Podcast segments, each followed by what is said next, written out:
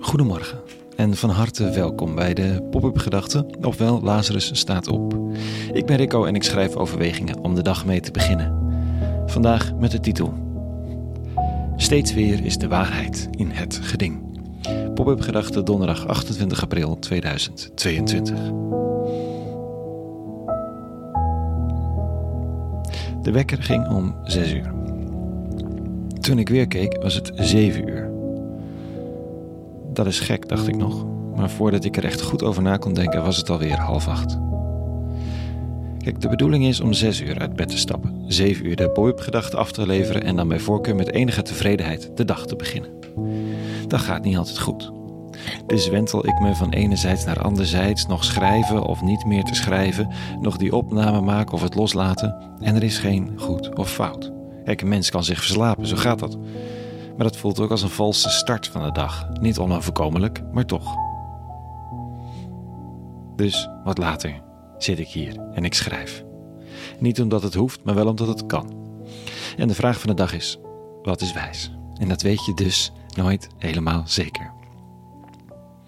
Daaronder huist de vraag: wat is waar? En daar lopen de meningen niet alleen in deze dagen over uiteen.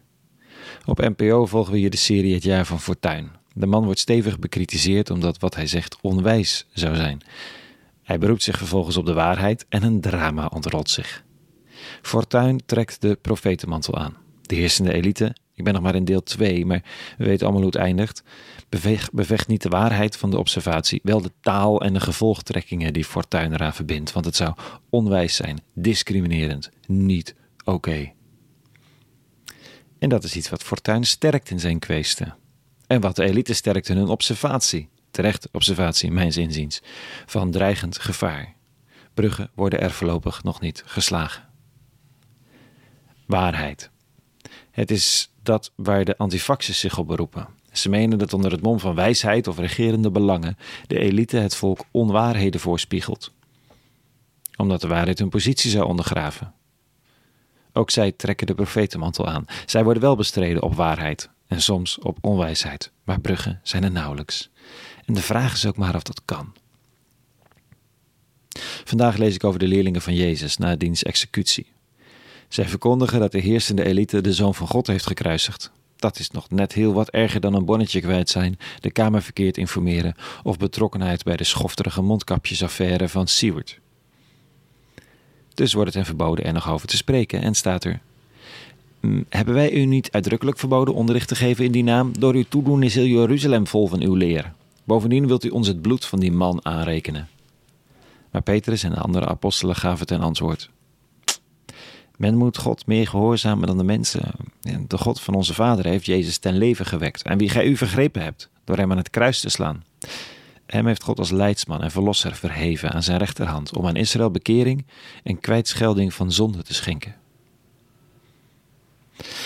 De strijd om de waarheid, het verwijt van onwijsheid, het verlies van macht, het is al zo oud als de wereld. Heb je dan automatisch gelijk als je de waarheid claimt? Fortuin, Extinction Rebellion, Milieudefensie, antifaxers? Vanzelfsprekend niet, maar wat dan?